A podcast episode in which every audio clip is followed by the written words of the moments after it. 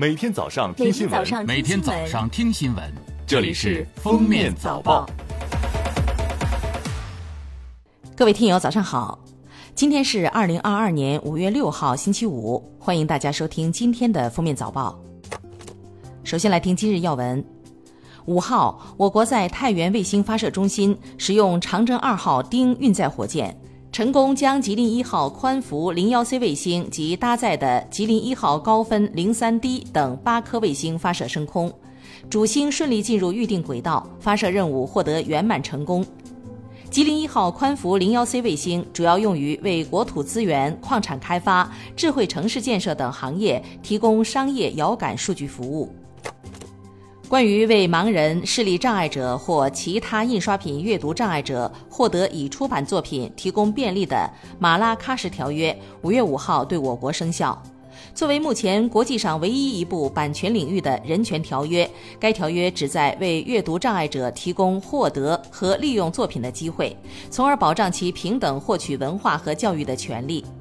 马拉喀什条约对我国生效后，将极大丰富我国阅读障碍者的精神文化生活，提高其受教育程度，推动我国优秀作品海外传播，进一步提升我国在国际版权领域的话语权和影响力。近日，教育部正式印发义务教育课程方案，将劳动从原来的综合实践活动课程中完全独立出来，并发布《义务教育劳动课程标准（二零二二年版）》。金秋开学起，劳动课将正式成为中小学的一门独立课程。不同学段制定了整理与收纳、家庭清洁、烹饪、家居美化等日常生活劳动等学段目标。来看热点事件：五月四号，吉林白山江源区发生一起事故，肇事司机刘某驾驶白色小车在行驶中突然加速，逆向行驶，撞向停在道路左侧的车辆和行人，造成六人死亡，两人受伤。肇事司机现已被警方控制。经调查，刘某所驾驶的车辆及驾驶信息显示，车辆和驾驶证状态均为正常。初步检验排除酒驾、毒驾，初步判断为交通意外。目前事故原因正在进一步调查中。记者从五月五号举行的上海市新冠肺炎疫情防控工作新闻发布会上获悉，目前上海市一千八百多家重点企业复工率超过百分之七十，其中首批六百六十多家重点企业复工率超过百分之九十。汽车、集成电路、生物医药等重点产业链持续恢复，提高产能，龙头企业继续保持稳定生产。最后来听国际新闻。俄罗斯外交部四号发表声明，宣布永久禁止包括日本首相岸田文雄、内阁官房长官松野博一、外务大臣林方正等政府官员在内的六十三名日本公民入境俄罗斯。声明说，日本政府发起反俄运动，允许对俄罗斯发表不可接受的言论，对俄进行诽谤和直接威胁。日本政府这一路线旨在破坏俄日睦邻关系，损害俄经济与国际声誉。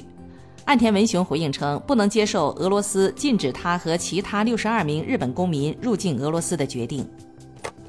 英国《金融时报》四号援引四名知情人士的消息称，美国正准备对中国企业海康威视实施严厉制裁，拜登政府已在为这项与人权有关的制裁打基础。报道称，美方尚未就此作出最终决定，但此举将影响深远。海康威视是全球最大的监控设备制造商。对此，海康威视五号在给环球网的一份媒体声明中写道：“海康威视已关注到《金融时报》的这篇报道，报道提到的美国政府可能实施的制裁还有待核实。制裁应当建立在可靠证据和正当程序基础上。我们希望获得公平公正的对待。”五日，据报道，黄大宪在韩国短道速滑选拔赛首轮选拔赛第二天宣布弃权，放弃了2022至2023赛季的国家代表资格。黄大宪的经纪公司表示，黄大宪因确诊新冠肺炎的后遗症等，身体状态并未完全恢复，在训练量不足的状态下参加了选拔赛，在比赛后判断还是不要勉强更好。另外，郭润起也因选拔赛摔倒导致的肌肉撕裂而放弃了剩下的选拔赛日程。韩国国家情报院当地时间五号表示，韩国正式加入北大西洋公约组织合作网络防御卓越中心，成为首个加入该机构的亚洲国家。北大西洋公约组织合作网络防御卓越中心是全球最权威的网络安全机构，成立于2008年5月。韩国于2019年提交加入意向书，并从2020年起连续两年出席该中心主办的全球最大规模网络演习“索盾”演习。韩国加入该机构后，正式会员国增至三十二个，包括北约二十七个成员国和其他五个非成员国。感谢收听今天的封面早报，明天再见。本节目由喜马拉雅和封面新闻联合播出。